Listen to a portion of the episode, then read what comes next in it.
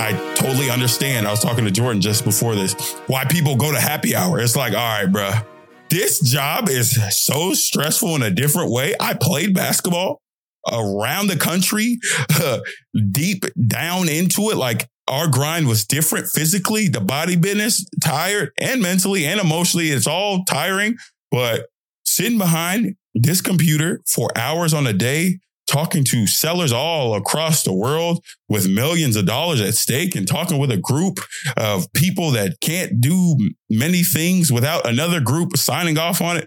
Bro, that thing was stressful. So when I got off this little computer, closed my eyes and said, after I opened my eyes again, I'm like, uh, I understand why people go to happy hour. Where's my happy hour at? Because it's like you want a relief from the moment that you're in, that real time that you're in, like the stress, the anxiety, the if they say something to them, then it could affect that. And they can come back to me and affect my bro working a corporate job, if you're under the wrong leadership, is tough and you feel isolated. And this working from home environment, it doesn't breed much connection. What I'm just talking about, literally connection, a group, a network, people that care about the growth in you and themselves are reaching and, you know, making connections with each other. That none of that, none at all. And at first you think, oh, it's a great thing. Oh, I could work from whatever. I could do, set my own schedule, do whatever huh.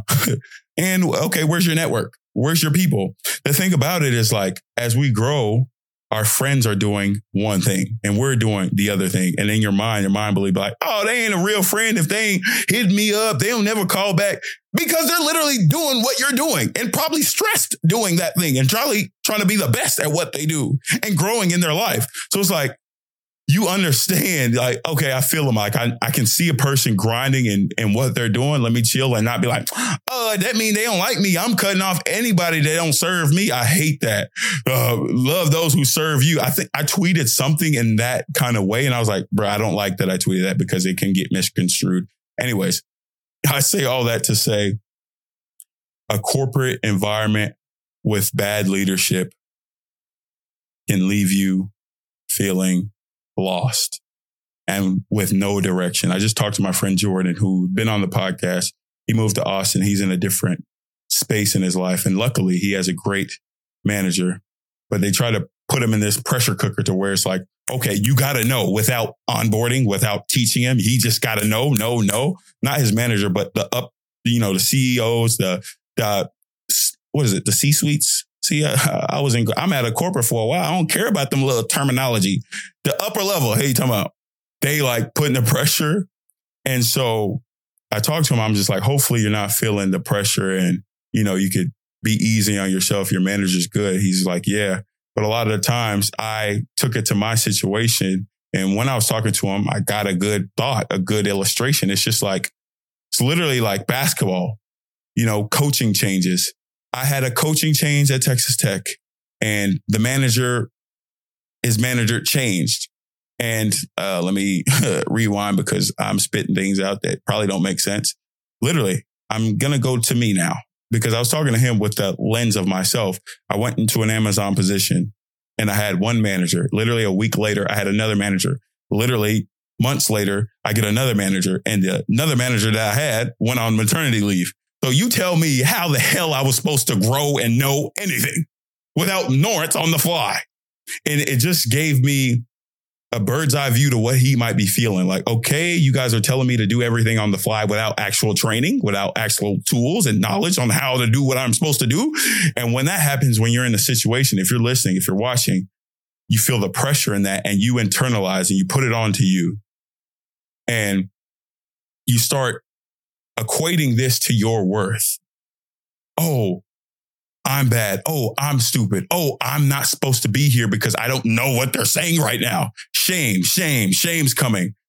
Sometimes if you do, okay, I clocked in a little late, 10, because y'all was stressing me yesterday. I went to happy hour. I slept. I went to the gym. I'm trying to be at peace right now. I clocked on late. Who cares? So you feel that guilt and you got to come back because you made a wrong decision. Shame says I am wrong, but guilt says, uh, all right, I did something wrong. But a lot of times you start internalizing that because, okay, I got to this new position. I'm making this money at this place that I didn't think I was. You start almost feeling that imposter syndrome already. And then when you make one mistake, that negative voice, that mind believes like, see, made you out. I knew you were sweet. I knew you wasn't ready for this moment. I knew you couldn't handle it.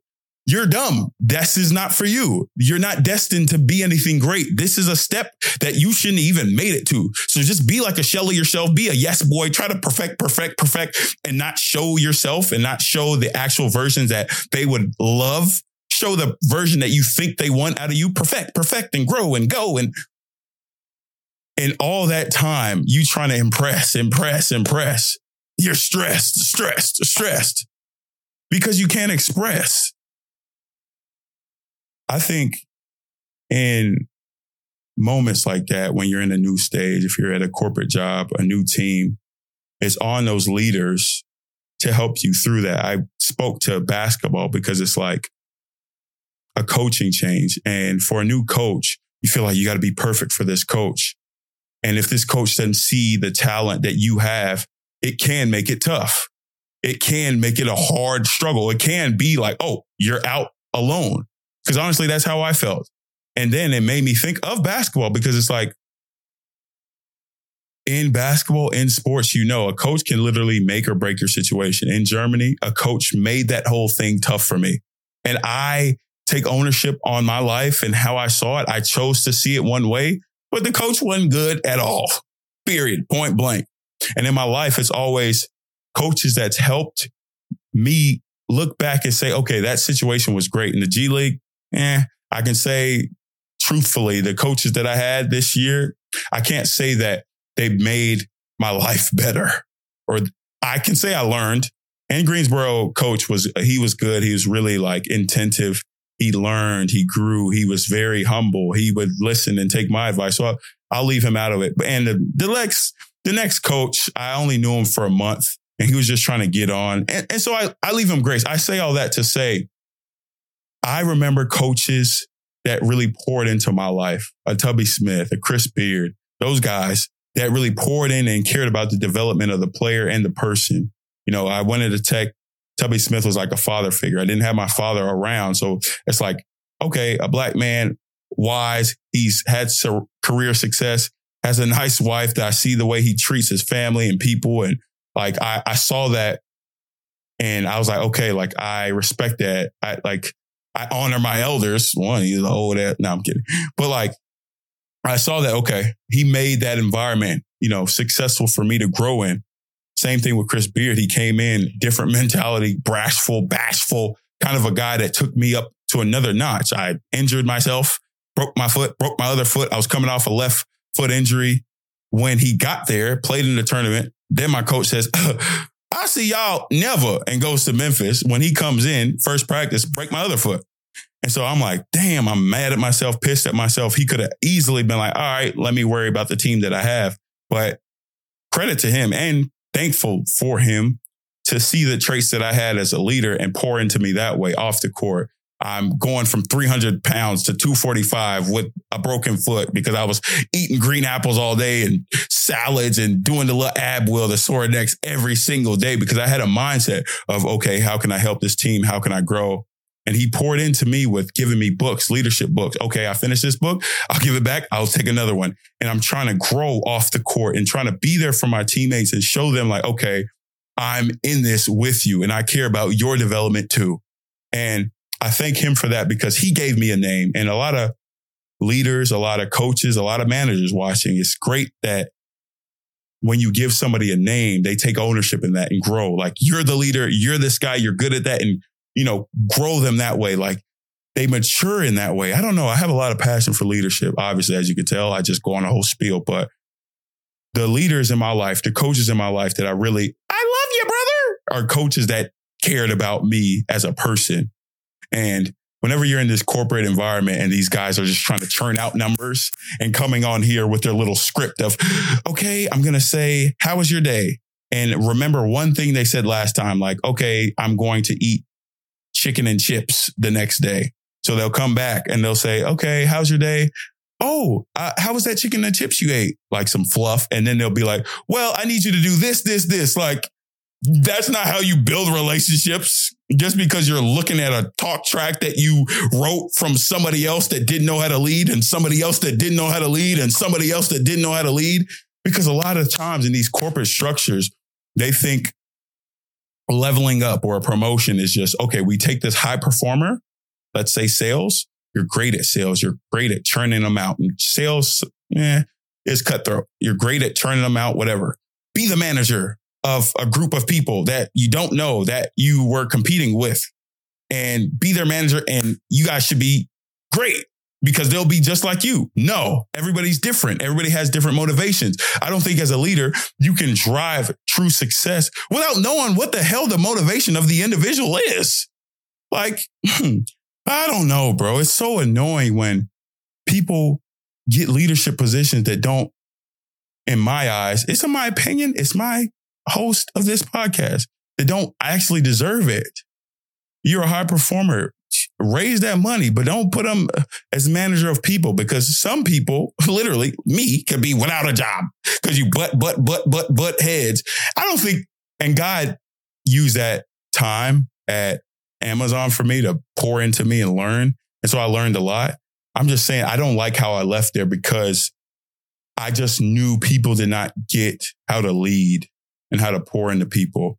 And ownership is me saying I wasn't the best worker because after I knew, hey, bro, these people don't care about me. I'm like, all right, let me do not reach out to them. I still grinded and did my work, but like the bare minimum of like cultivating a certain relationship because it's like, oh, she don't rock with me. I'm not finna rock with her. So I don't know. In life, leadership positions, communication is a thing. Important and caring about the growth of another individual is a thing. And it can help you. Speaking of Jordan's situation, it can help somebody that's coming from a different area, a different place, a different city to know that, okay, I care about your development. And his manager does, but even the higher up and having a group and a cohort that cares about the individual. I'm passionate about that, as you can see. And I'm glad that I had that conversation earlier at the gym because he was passionate about that too.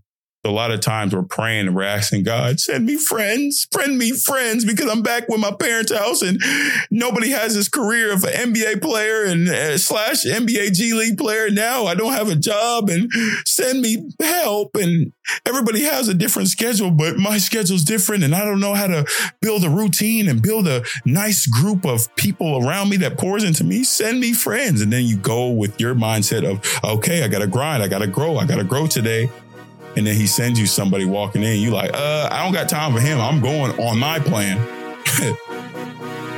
Does that make any sense? It doesn't. Hey, Genix, you going off.